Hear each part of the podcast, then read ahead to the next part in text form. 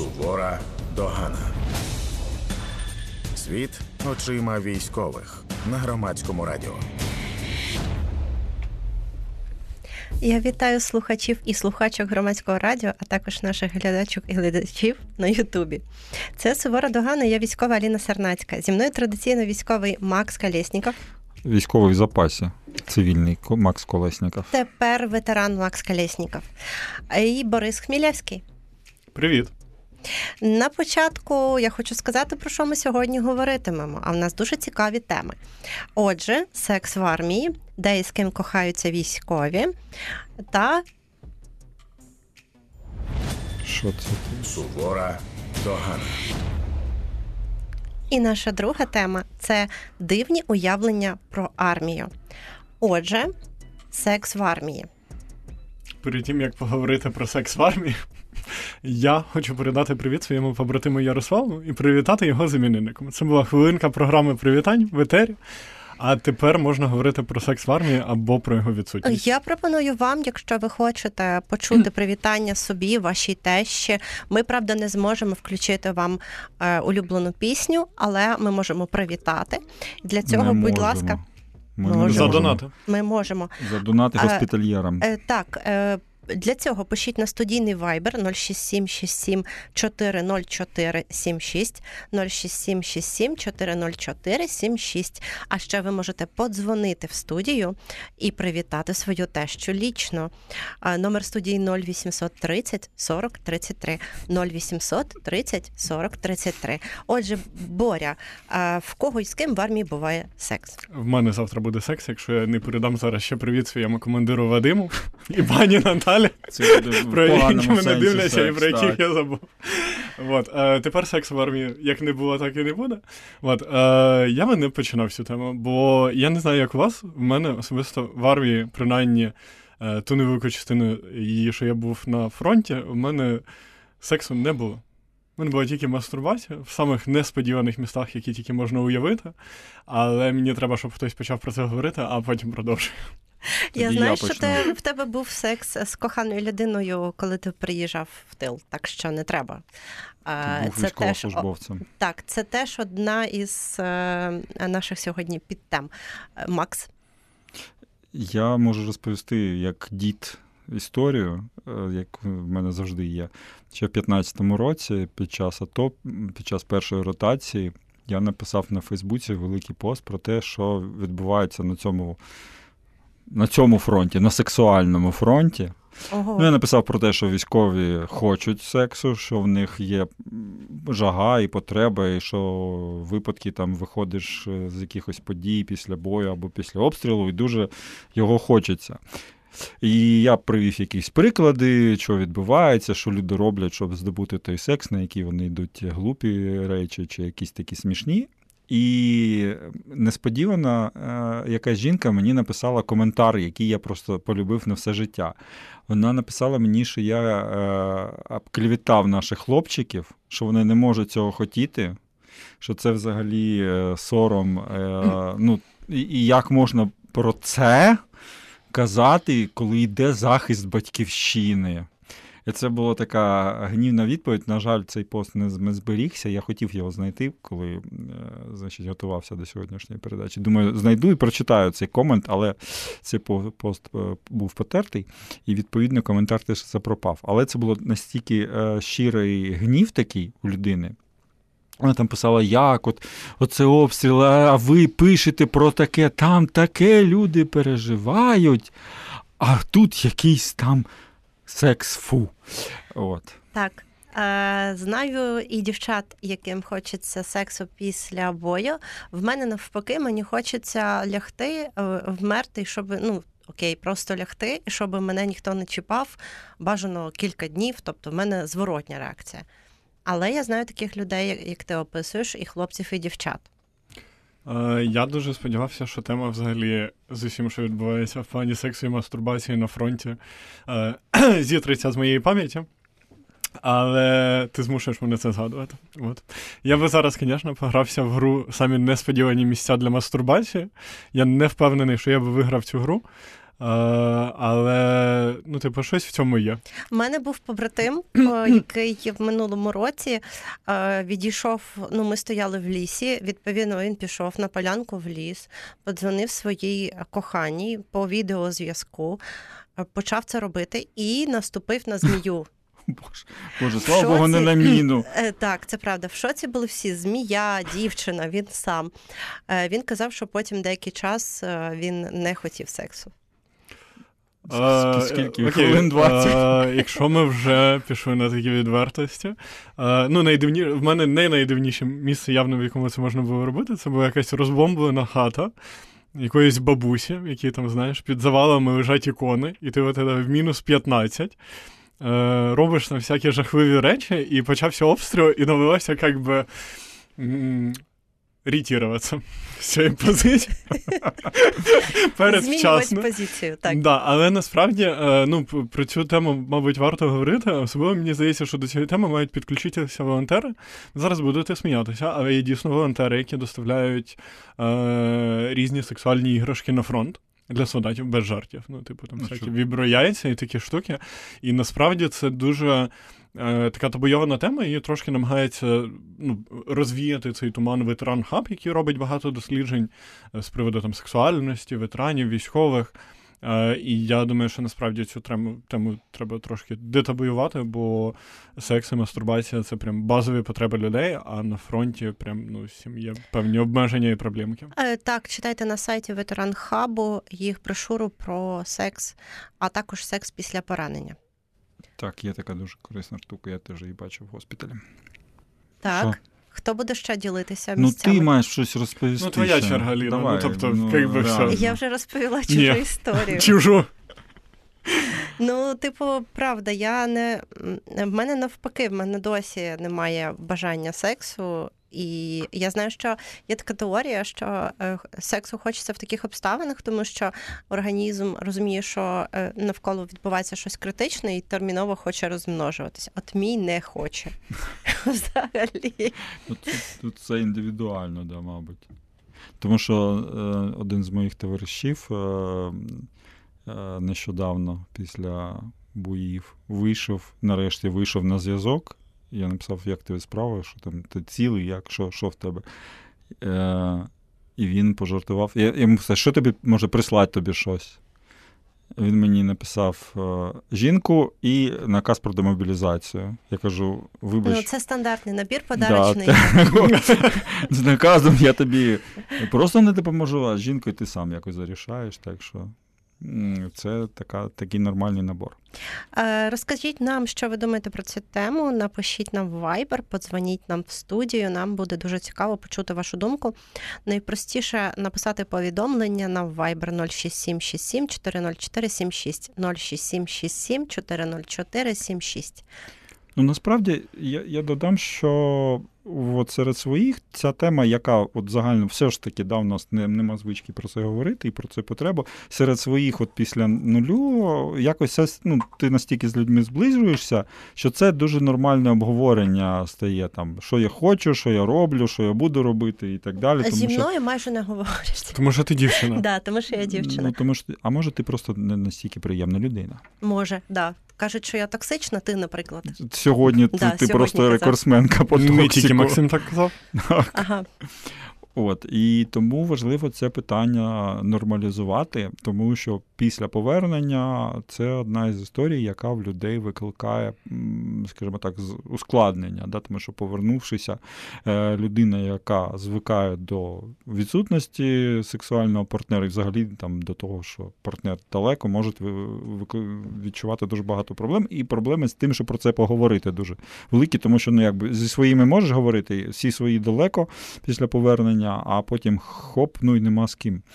Тому треба розмовляти і про секс, і про стосунки, і про мастурбацію, і про все, що завгодно, щоб допомогти людині потім адаптуватися.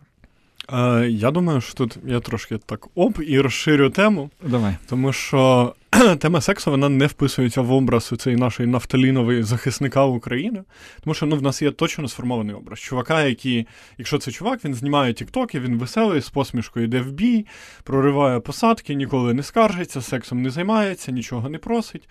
І. Е, Власне, секс це просто ще одна тема, яка не вписується в цей нафталіновий образ, і коли люди про неї чують, їм ну вони такі, типу, ну в сенсі.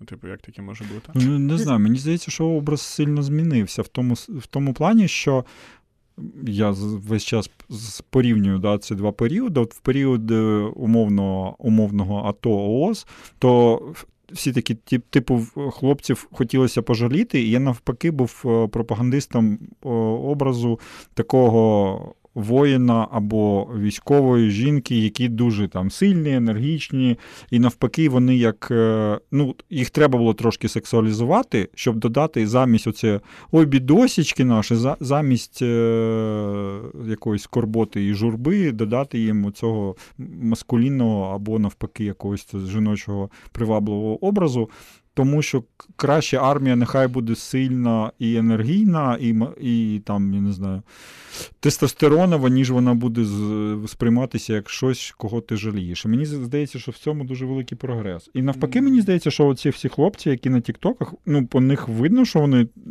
хочуть і можуть, і прям, ну, мені здається, що зараз це, це не так, от як, як було грустно на початку війни. Е, слухай, ну е, сексуалізація є, і я згодна, що це класно, тому що це е, робить такий привабливий і доволі живий образ, цікавий. І періодично є такі різні фотосесії, де для збору коштів роздягаються хлопчики, дівчатка. Я робила таке в своєму підрозділі. Я відправляла в приват фотку, ну таку просто торсу оголеного наших хлопців з моєї з мого підрозділу, хто згоджувався за донати. Насправді я при цьому не контролювала там суму, просто відправляла бажаючим ці фотки. І в мене був один боєць. Він потім пішов від нас в третю штурмову. Він колишній колишня фотомодель. І, звісно, на його фотках ми зібрали нормально коштів не тільки тому, що він красивий, а тому, що він вміє класно фоткатися. Він брав на плече РПГ. І це ну, виглядало. Це секс, правда. Да, Це виглядало секс. А що ти так почервоніла? Е, Я Тому соромлюся все... говорити про секс. Ого, оце несподіванка. Ну так і є. Тому що я ця, ну знаєте, е, я вважаю, що це секс має бути з коханням на все життя. От оце от я не знаю, може... прям видно, що ти брешеш нам зараз. Ні, це правда. Я не знаю, е, чи чи це очевидно, але я правда з цих людей, які не розуміють, на що треба секс е, без кохання. От. Ну, добре. Тому я я розумію, що в мене такі ну, не не поширені уявлення, але ну, в мене таке. Е, так, і е, і була така е, була така одна дискусія на Фейсбуці, я дуже запам'ятала її, коли обговорювали, що там хлопці, дівчата фоткаються голі, чи мають вони право, вони в формі і так далі. І про один мій моральний авторитет про дівчину з морської піхоти, яка фоткалась, по-моєму, це була Ярина Чорногуз. Він сказав, що хлопці і дівчата, якщо вона заслужила цей берет, вона має право запхнути його куди хоче. І правда, це для мене ну так. Такий був аргумент, що дійсно люди, які заслужили носити цю форму, можуть фоткатись, як вони хочуть. Там є інший е, протилежний моральний аспект, що кажуть, що в цій формі хоронять е, хлопців і дівчат, це священна форма і так далі. Чи треба робити війну священною, чи треба робити форму священною? Що ви думаєте?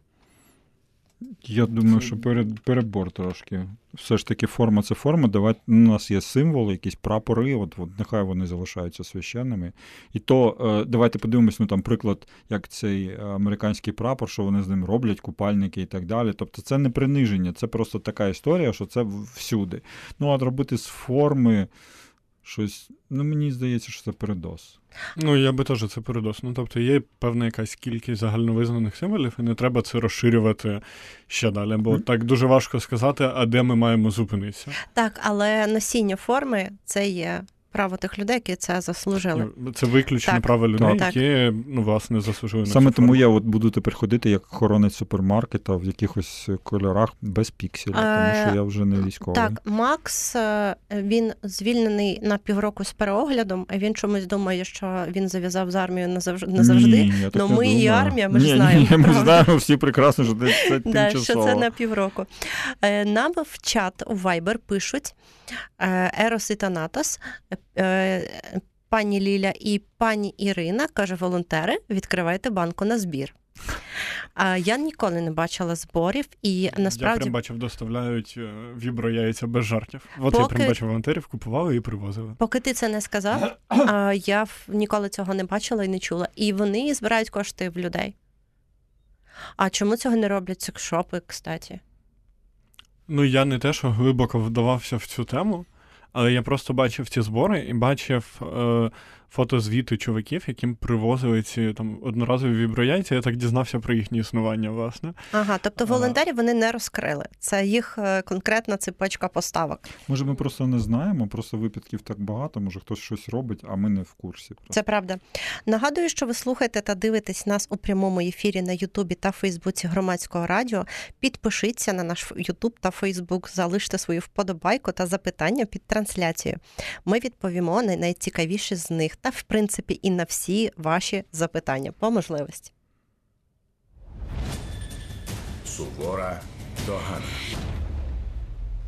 Для тих, хто щойно приєднався, це сувора догана і я військова Аліна Сарнацька. І зі мною в студії традиційно військовий Макс Калєсніков. Добрий вечір.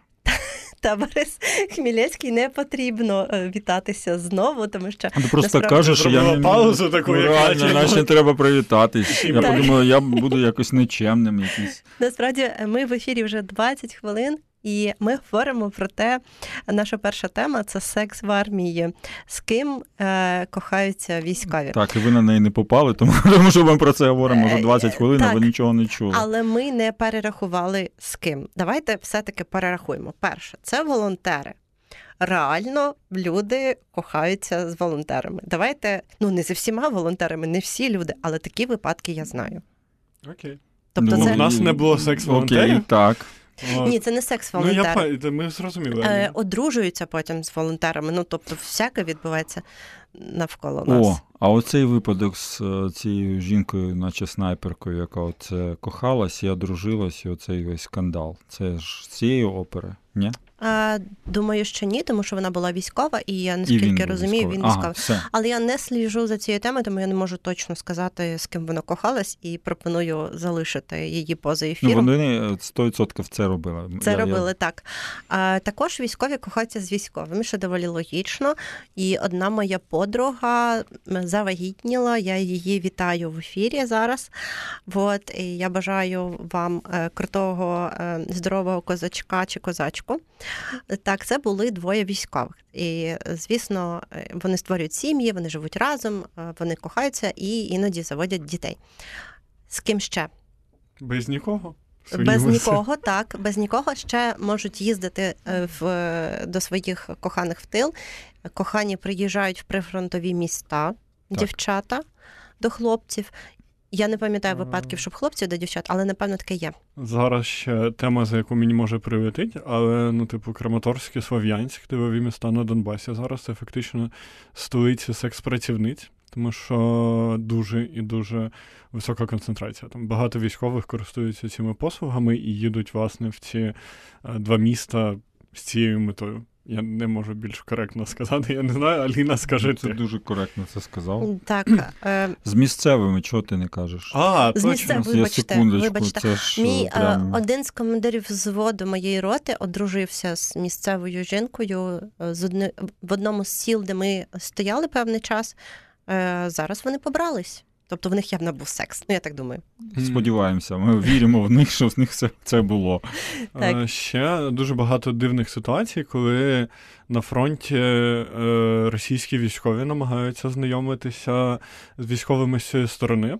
Е, Ну, типу, і хлопці, і дівчата, і мені відомі випадки з обох сторін, але ми це колись використовували. Ми використовували певні додатки і знайомилися з російськими військовими з тої сторони для того, щоб отримувати в них певну інформацію. Може, але... вони теж це хочуть Е, робити. Е, Стоп, стоп, вони знайомляться з, з військовими, чи вони шукають цивільних з цієї сторони? Що вони роблять? Ні, ні, вони просто користуються Тіндером, і не тільки Тіндером, але і іншими аплікаціями для знайомств. І є певний перелік аплікацій, в яких, ну, наприклад, там обов'язкова геолокація, бо вони розташовують тебе в залежності від відстані до тебе. І, ну, типу, ми реально знаходили чуваків, там, типу, з Москви, з Воркути, і от вони там військові приїжджають на фронт і там шукають, знайомляться, і ну, через те, що там умовно до найближчого російського міста Кілометр ти да, ставиш і вперед. Ну, а між вами там, типу, декілька кілометрів, і. Ну, типу, це завжди дуже дивні ситуації. Ну, ми колись використовували це для того, щоб збирати з них розвіддання. І вони А- щось розповідають. А, да, ну, тобто, Чого ну, там, тільки не зробить чоловік після сексу. Тобто вони а, заходять в Тіндер, ставлять нього. свою геолокацію, а, знайомляться з військовим українським, який знаходиться по іншу сторону. Вони це бачать, ну, вони це виходить випадково, але я точно не знаю, що такі історії є. І є історії, коли ну, таким чином чуваків діставали якісь розвіддання. Ну, це дуже цікава тема. Мене просто питання, чому. Так, ну, але е, це історія клас. не про секс. Я так розумію, секс Ні, ні, ну, секс не, не через лінію фронту. Ні, ні. Ну, це такий в переносному сенсі. Це не Так. як е, ворога. Так. Ну, е, найсмішніше для мене було, коли ми користувалися е, аплікацією для геї-знайомств, і там також було, ну, типу, досить значна кількість російських військових на фронті, і це в мене взагалі не вкладалось в голові. Власне, як люди, які відкриті геї, а вони дійсно є, і вони йдуть служити в російську армію. Або там по мобілізації і приїжджають на фронт і воюють тут за русський мір і проти геїв. І, типу, це прям дуже дивна тема. Е, А тим часом у нас е, є запитання. Е, Макеєв пише, що хтось, хто служив, той знає і розуміє. Пані Галина, е, якщо я правильно прочитала, пише: я мовчки послухаю. Пані Ірина пише питання до Аліни: чи поширений харасмент в армії? Думаю, що це також є певною пересторогою, чому жінки побоюються йти в армію. Е, Харасмент є. Е, Армія це зріз суспільства, в ній є все, що є в суспільстві, на жаль. Я особисто стикалась з якимись натяками, пропозиціями, але ну, типу, я не мала з цим проблем. Мене, мені пощастило, також я спілкувалась певним чином. Я неприємна особа в спілкуванні в армії. Люди мене уникають. І це все разом е, спрацювало так, що ну і плюс, коли ти служиш в піхоті, то ти з одними тими самими людьми постійно спиш, їш. Вони стають тобі братами. Я собі е, ну, типу, не уявляю, якби вони могли через півтора роки говорити про на такі теми, а сприймають скоріше як сестру. Я знаю, що є дівчата, які е, бояться цього, можливо, е, Деякі, ну, в деяких випадках це правильно, тому що таке є. Треба вміти стояти за себе, треба е, вміти кричати, захищатися, звертатися, писати рапорти, не боятися. Е, і якщо ви є дівчина в армії, вам треба підтримка, тому що з вами щось таке відбувається. Будь ласка, пишіть мені. Е, ми будемо підключати ветеран хаб, гарячі лінії, все на світі, і цю ситуацію можна вирішити. Головне не бояться. Е, сказав Макс чомусь російською. Е, та, е, пишіть нам, будь ласка, ваші запитання на студійний Viber 067 67 404 76 067 67 404 76. І також ви можете подзвонити в студію і говорити з нами голосом за номером телефону 0800 30 40 33. 0800 30 40 33. Отже, я думаю, що час переходити до нашої другої теми. Хтось щось хоче додати про секс. Ні. Я тільки хочу додати, що мої батьки, які боялися нас слухати, нічого страшного, я сподіваюся, від вас не почули. А я знаю, минулий раз твоя мама жалілася, що я тебе обіжаю в ефірі. Так. Сьогодні я не обіжаю тебе в ефірі. Ну, це поки що. Ефір ще не закінчився. Це Ми не знаємо, що буде далі. Це правда. Моя величезна повага цій пані, яка е, народила і виростила Макса Колєснікова, е, тому що він наш герой. А отже, і зараз ми переходимо до нашої другої теми: дивні уявлення цивільних про армію. Сувора догана. Для тих, хто до нас щойно приєднався, це Сувора Догана. Я Аліна Сар- Сарнацька зі мною традиційно в студії військовий Макс Колєсніков та Борис Хмілєвський. І ми говоримо на нашу сьогоднішню другу тему дивні уявлення цивільних про армію. Е, насправді це почалося зі срачу е, з твіттерської картинки. З Тіктоковської. З цієї з Тіктоку. Да, це з почалось з. Тіктоку. От, ну, я думаю, що це не почалось. Це їх багато, просто в черговий раз тема ця сплила. З Тіктоку молода дівчина записала Тікток, в якому в неї такий текст. Я його спробую перекласти українською. Мене одну бісять військові, які маніпулюють і давлять на жалість. Мов, в них важка робота. Е, малиш е, не влаштовує, переведись працювати в військовий офіс е, або не ний, коли сам обрав їздить на бої. І цей TikTok, е, він дуже поширився в е, військових телеграм-каналах. Е, Багато чого не дуже прикольного написала цій дівчині, яка це зробила. Потім вона випустила ще один TikTok на тему того, що ви до мене причепилися, а, маю право, але потім їй довелося все ж таки закрити свій канал, е, ну, заблокувати. Та туди не можна зараз зайти, це все почитати і подивитись. Мене особисто вразило е, оце уявлення людини про армію, щось типу гладіаторських боїв. Ну, ти і ходиш на бої. Ти ходиш на бої, ти можеш не піти, якщо тобі не подобається, і сказати: Я сьогодні піду в військовий офіс і буду в офісі працювати. Не в полі військовому битися на боях, а буду сидіти і військові папірці перекладати і працювати на військовому комп'ютері е, військовим якихось е, менеджером по продажах чогось військового. Ну, я так собі уявляю. Е, і це максимально дивно і крінжове уявлення про те, що таке взагалі реальний світ, що таке служба якась. Я не кажу навіть якась військова, а взагалі державна, що ти такий сьогодні хочу так, потім хоча не так, а на війні, на війні взагалі, що ну, ти можеш кудись не піти. Е, Боря, ти писав про це. да, твіт. я прямо зараз розкажу. Ну, по-перше, Максим ледь не довів до істерики Аліну розповідями про те, е, про цю уявну армію, в якій можна вибирати, де ти будеш служити і чим ти будеш займатися. Але в мене дуже давно існує система, за допомогою якої я цивільним власне пояснюю, як функціонує армія. І вона ні в якому разі не про критику армії, вона про дуже наочне пояснення, як влаштована армійська система. І я її завжди пояснюю через феодалізм. Кріпаки це в нас е, солдатський і сержантський склад, е, дрібні феодали і безземельна знать це в нас молодший офіцерський склад, і е, генштаб це в нас королівський двір, на чолі якого стоїть король.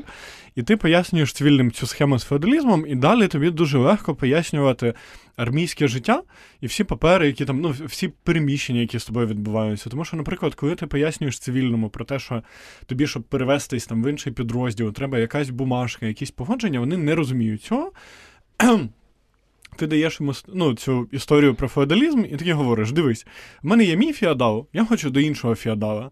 Для того, щоб мені приміститися, треба, щоб два феодала були згодні між собою і підписали бумажку про те, що вони не проти мене передаріть друг другу. Якщо мій феодал проти мене відпускати, то в мене проблема, бо мені треба писати прохання до царя. Щоб, власне, цар дав грамоту на те, що мене можна перемістити, і здав царський указ. І так дуже легко пояснювати все. Ну, тобто, тобі треба їхати в відпустку, тобі треба вольна грамота, в якій твій фіот підписує, що він тебе, що ти не втік, він тебе відпустив туди-то, туди-то, на стільки-то, стільки-то. Якщо тебе на дорозі між Києвом і Львовом зупиняє Королівська гвардія, ти маєш показати свій цю вольну грамоту, вольну, подорожню. да. Вольна це, це інше. Це от Вольна е, це- за- Вольно це указ про демобілізацію, але це то, чого не буде, і про що нам скоро взагалі заборонять говорити. От. Але починаючи з цього моменту і з цього випуску, всі проблеми в армії я буду пояснювати через феодалізм. Ну, А, подивимося, граф до чого це тебе Костянтинівський передає герцогу Авдіївському е, відповідно такого-то, такого-то. Е, так, подивимося, до чого це призведе е, Борю, е, і кажуть, що військовій е, військовому СІЗО, СІЗО в Києві чудові умови е, е, цього Це, це нам утримання. пишуть дописувачі. Е, Ні, утримання, і там добре годують. Там є прогулянка, відбирають телефон, ти зможеш виспатися, і можливо там є книжки. Звучить як курорт, це раз. По-друге, я спробую себе трошки реабілітувати. Пояснення через феодалізм не тому, що якась наша армія особливо погана, а тому, що всі закриті ієрархічні структури вони працюють плюс-мінус за цим принципом. Оце от така структура, вона дійсно традиційна. Це ще там в пруській армії вона так побудувалася, плюс-мінус, боюсь помилитись, і досі до цього часу живе. І, на жаль, армія іншої бути не може, бо я не чув про демократичні армії. Ну, не може бути, да. Тим більше під час війни. Ніяк. А, так. Чи- Чим, чому ще мене запитують періодично, чому ще посилюється, чи є оця прірва між військовими і цивільними, чому вона посилюється, якщо вона є? Кажіть, хто каже, що є. Питання. Бо я не можу казати, що вона є. Ти вважаєш, що її нема? Я вважаю, що тут прірва є в нерозумінні. Ну, не те, що прірва, є нерозуміння, я не можу назвати це прірвою, але є дуже багато емпатії. Я просто дуже часто я писав про це, я дуже часто її відчуваю. Вчора мені подарували еклер. Бо ти жалісно виглядаєш. Я не виглядаю жалісно. Просто ти мені. сивий з паличкою. Ну, Я не з паличкою вже. Я вчора був на піввійсько. Я сидів. Мені просто принесли, подарували еклер. І подякували за службу. І це зі мною відбувається весь час, дуже часто, регулярно. Тому я не можу сказати, що це прірва. Я відчуваю емпатію. І це я бачу не тільки зі мною. Я бачив, як хлопцям поступаються місця в метро і так далі. Я бачу це регулярно. А ти Тому- часто ходиш в формі? Прошу? Ти часто ходиш в формі? Ну, я до того ходив так кожен день. А Просто не всі військові в тилу, якщо мають можливість ходити без форми, ходять в формі. Можливо, ще це, що вони не бачать е, цього ставлення, бо вони знімають Бо форму. вони на- ну, вони їх не можна ідентифікувати в той Так. момент як військових. Коли людей ідентифікують як військових, я бачу, як це проявляється. Я не думаю, що я блін якийсь унікальний, що саме мені щось дякують. Я це не вірю.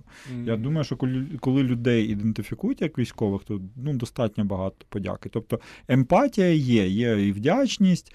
Дуже багато мені пишуть, писали, коли я про це в себе в Твіттері писав, що люди бояться висказати цю вдячність. Вони не знають, як це правильно зробити. Вони бояться, що це буде якось незручно, що людині, якого, якій подякують, їй якось буде ніяково, я відвеличу. І я завжди заохочую, кажуть, спробуйте там, м, зробіть дуже прості речі, скажіть дякую за службу і все там. І е, тоді буде всім, мені здається, легше. А ця прірва. Ну, про, про яку кажуть, вона мені здається саме теж від не інколи у хлопців може виникати через невиправдані очікування. Ну, бо повертаючись, вони очікують якогось спеціального там відношення поваги. Ну, але знов таки, коли людина ну, якби звичайно на ній же не написано, що він старший сержант. Е, Щось останнім часом мені дуже подобається тема середньовіччя. Я знову поясню через середньовіччя. Я не думаю, що в нас є прірва між цивільними і військовими, але в мене створюється відчуття, що у нас утворюються якісь стани суспільства, як в середньовіччі. Знаєш, от є ті, що воюють, ті, що моляться, ті, що землю обробляють. І от у мене є відчуття зараз, що в нас є просто страта людей, які воюють. І нам вже не дають ніяких взагалі там можливостей, що колись нас хтось замінить. Ну, тобто, от ми воюємо. е, Бор- Боря має на увазі, що е, Група. такий група, Група? суспільства, так. Да, яка от просто по праву там свого народження або по факту своєї мобілізації Народження вона для тепер війни. да, буде воювати до кінця. От все. Ну, типу. І ми це чуємо постійно. Сьогодні було е, інтерв'ю Рахмані на українській правді, де ця думка знову і знову Да, я зачитаю. Давай. Отже, Сергій Рахманін, член комітету з питань нацбезпеки, оборони і розвідки, дав інтерв'ю Українській правді. А, Він сказав, що військ рівно стільки, скільки необхідно. Ротація, е, як в АТО, е, її забезпечити неможливо. Також він сказав, що для того, щоб одна людина воювала, 10 мають працювати в тилу, і це одна з причин, чому немає зараз посилення мобілізації. А також треба мати на увазі, що демографічна ситуація не поліпшується. Нам потрібно, щоб населення різко не скорочувалося. Чи можете ви прокоментувати, але не слова е, пана Рахманіна, а загалом е, ваше ставлення до демобілізації в цьому контексті? Я спробую написати рапорт на переміщення в демографічно відновлювальні війська, або хоча б, щоб мене перевели на економічний фронт. Е, Я спробую, можливо, вийде. От. Але знову ж таки, ми повертаємося до тої теми. Мені подобається, що вона зараз піднімається в е, суспільному дискурсі. Про це почали говорити деякі народні депутати. Про це почали говорити люди, які приймають рішення. Е, Але ще не всі. Нам треба перестати говорити, що це неможливо. Нам пора починати думати про те, як це робити. Пан Рахманін досі думає, що це неможливо. Я говорю, що це можливо. У нас є купа варіантів, як ми можемо організувати процес мобілізації і демобілізації. Вже пора напрацьовувати якісь рішення, а не йти по шляху найменшого спротиву і розказувати, що це неможливо. Ми не можемо постійно бути в ситуації, коли в нас є величезна група людей, які воюють вже другий рік без жодної надії на те, що вони з цієї армії підуть, і в нас є величезна група людей, яких фактично в десятки разів більше, які не створені для війни, воїни економічного фронту, воїни демографічного фронту, культурного, якого завгодно. Ні, ми між цими фронтами маємо зробити якусь систему переміщення. От ми повоювали на реальному фронті якийсь час, пішли на демографічний воювати. А з демографічного, будь ласка, в армію на пару років дати нам відпочити. А, так, і тема демобілізації, мобілізації, очевидно, пов'язана, тому що важко уявити собі велику кількість людей, які хочуть мобілізуватися на невідомий термін. Я бачу по очах Макса, що він Ні, хоче ну, сказати нам знову правду. Ні, я правду. Да, як, як е, пан Мені просто е, я про пана Рахманіна не дуже хочу, тому що ми у нас була перший наш випуск був про мобілізацію демобілізацію. Я не думаю, що відбулися якісь події, які щось змінили. І виступ е, пана Рахманіна при всій повазі це не подія. Це просто констатація якихось речей, які доволі очевидні. І е, я хотів би трошки повернутися в цей. Провал м, е, Так, так. між військовими та цивільними. Е, Я думаю, що, скажімо так, є частина суспільства, яка дуже близько занурена в питання війни. Ну, це родичі близькі, це волонтери, це люди, які хочуть допомагати, хочуть донатити. Вони доволі близько знайомі з тим, що відбувається. Вони читають, вони коментують, вони щось роблять. Вони часто самі їздять е, на лінії фронту. Хтось їздив, допомагав після Каховської підриву Каховської ГЕС, і люди бачили все, що ну, там відбувалось тоді. Тому ця частина суспільства вона доволі близько до тексту е, розуміє, що відбувається. Звісно, що вони не сидять під обстрілами і ну. І, і, мабуть, це добре. Та не, не треба, щоб там без е, засобів захисту вони десь так, так були. От. А є інша частина суспільства, яка цю історію на початку дуже співчувала, да, там теж намагалася якось допомагати. Потім, коли це стала війна стала рутіною, да, вони стали якби раз на, на день, на два читати щось, що відбувається, чи потім може рідше. І я теж їх не дуже засуджую, бо ну не можна бути зазнуреним в питання, в якої ти ніяк не можеш сам долучитися. Добре, якщо вони продовжують допомагати і донатити. Але вони вже менше розуміють те, що відбувається, і ці стани, і, і значення людей. І я б їм ем, порекомендував, як для того, щоб бути е, з військовими на, на, на, на, одній хвилі, а це важливо, мені здається, я поясню чому. Е, їм треба дивитися, що люди пишуть військові, що вони кажуть. Коротше, TikTok наше все. Тому що хлопці дуже чітко там транслюють е, речі, які чіпа- чіпляють. Да? е, І веселі, і сумні, і важливі, і вони е, дуже різноманітні. Ви можете дуже різні погляди схопити і почитати. Ну і є е, ті, хто насправді кому пофігу, ця група нам з вами, я скажу правду, ми таких не любимо. А ну наша програма одна з тих, е, з тих речей, які мають допомагати людям почути військових. Боря, будь ласка. Да. Е, ви можете зі мною не погодитися, але я вважаю, що за останні півтора роки, от в чому різниця між тим, як це починалося, і тим, як це триває зараз, от кардинальний з вами. На початку війни загальний, загальний наратив серед цивільних був сьогодні ви, а завтра ми. Типу, ми чекаємо, коли нам вручать повістку, ми чекаємо, коли там треба буде вам ротація. І було якесь відчуття, що цивільні це просто резерв, який чекає, коли вони нас замінять на цій війні. загальний наратив зараз, що ну ви воїни, у вас уже два роки опита, а ми цивільні, в нас немає опита, як ми будемо воювати. І мені здається, оце те, що змінилося. Ну тобто, тепер більшість цивільних людей, ну мало людей, які зараз пишуть, що ну я жду, коли мені дадуть повістку, і тоді пойду. Або які говорять, там ну мені треба час підготуватися. Ні, ну ці люди переважно вже армія, а залишились ті, хто себе не асоціюють ну, ніяк з армією. Тобто в нас немає заміни, і людей, які сидять в тилу, такі думають, ну от зараз ви там два роки довоюєте, а потім буде наша черга. Ні, ну є вони, а є ми. Ну, я тут з тобою згоден погодитись. Ну, це несподівано. Тому що так, оцей Тік-Ток, TikTok, от то, що спочатку ми почали цю тему, да, оце погляд дівчини, що є от, оті якісь військові, які обрали ходити на бої, а інші не обрали ходити на бої. Ніхто не обирав. Ну, в тому сенсі є люди, які прийняли такі рішення, тому що так було потрібно. Це не те, що вони з п'яти років е, ходили всі по формі. Є такі люди, але ну, ми, їх невеликий їх, відсоток, да, да відносно професійних. Ну, коли армії в армії мільйон людей, то ну давайте скільки зараз професіоналів? Ну, може, це 5, 7, 10% це максимум. Так, А здебільшого армія вся мобілізована.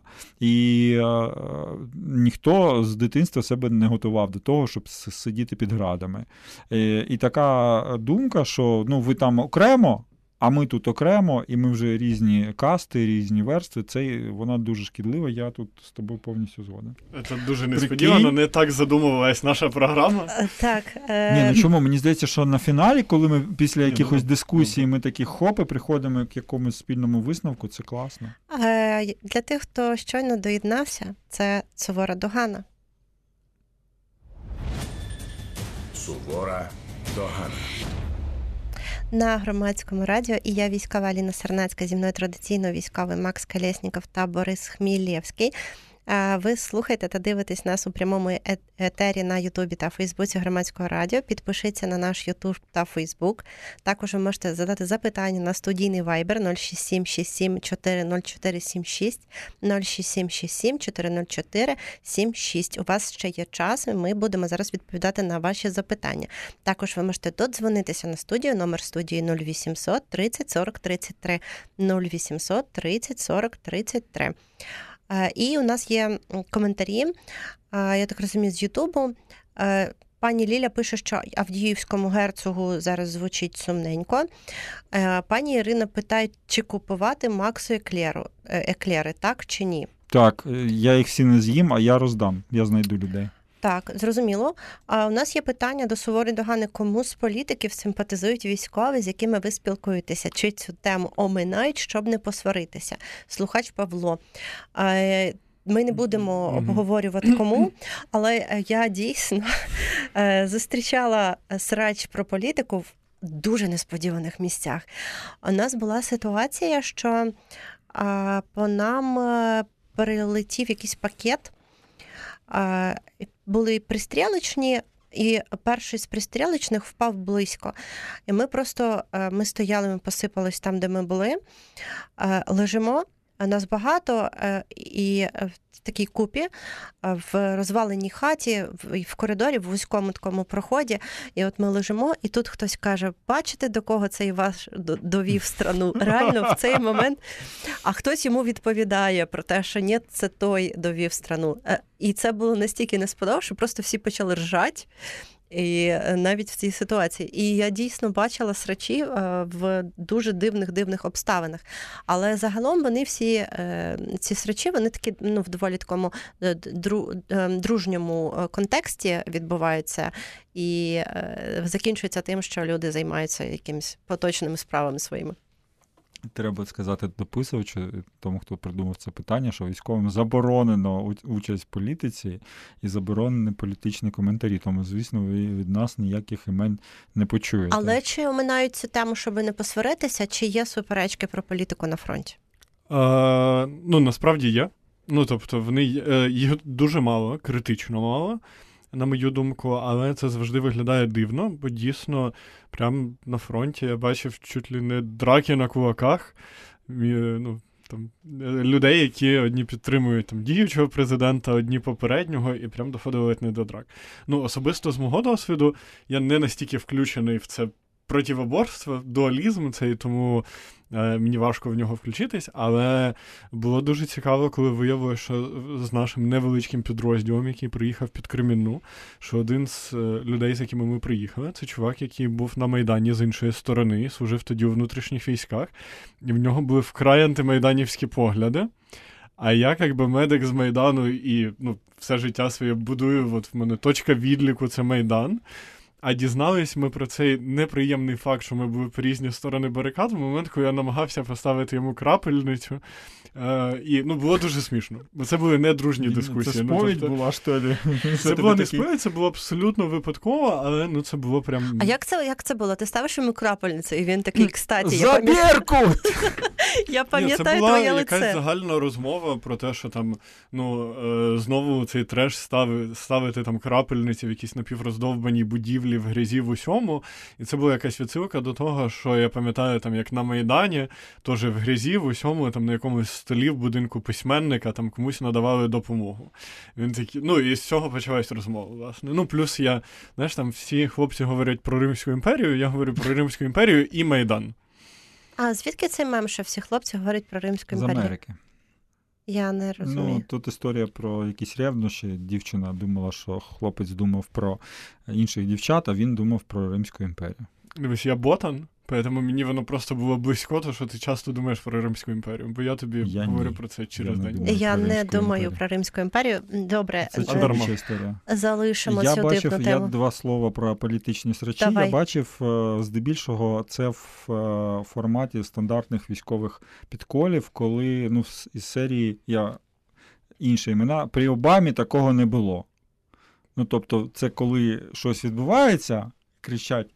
А не було такого при такому-то там президенті, а такого при такому-то не було. Ну, тобто, це в моєму особистому досвіді це пригадується, але це вже було після якогось періоду, коли ну, вже такі срачі неможливі, і можна там посратись заради банки тушонки, але не, не за політику. А в яких самих дивних умовах ти чув політичні срачі? В е, бліндажі Блін, майже на нулі з окопними свічками під обстрілом, де двоє чуваків е, сварилися реально між собою. Зілі Боба чи Парахаботи винні в тому, що вони сидять в цьому бліндажі.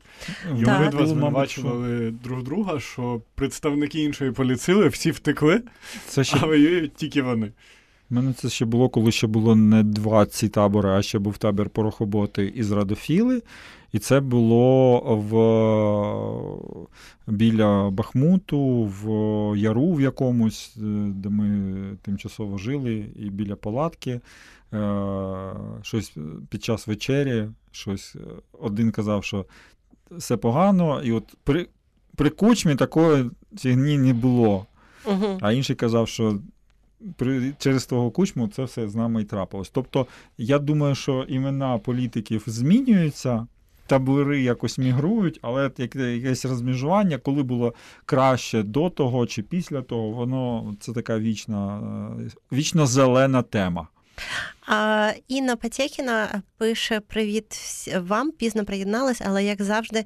Хочу сказати вам дякую. Хочу сказати, що читати та слідкувати за вами це є і, і є той місток, щоб розуміти, як вони зараз наші військові. Е, Передаємо так. привіт Інні. У нас Так. програма привітань. У нас програма привітань. Так, а, а, але також пише Інна, але щодо Тіктоку не згодна бачила багато молодих хлопців, які ведуть прям трансляції з позиції на чергуванні, і вони, сидячи на позиції, часто несуть не дуже позитивні наративи, на жаль. Ну, е, я взагалі е, важко собі уявляю е, от такого, як Макс, в ну, прям на позиції. Тобто Макс стався в моєму житті пізніше. Е, І ну, ти сидиш на позиції в окопі, е, включаєш е, трансляцію в Тіктоці і говориш про те, що все чудово. Я, я порекомендую TikTok е, свого знайомого доброго Дмитра Гапчинського. Він е, художник, який е, воював тоді, воює зараз, і його TikTok – це мистецтво. Це коли художник робить, це прям інший рівень, і я вам дуже раджу. А ми на цьому будемо закінчувати сьогодні нашу сувору догану. І на з вами в студії була військова Аліна Сарнацька. І зі мною традиційно були Макс Калєсніков та Борис Хмілєвський. Дякую, що слухали. Сувора догана. Світ очима військових на громадському радіо.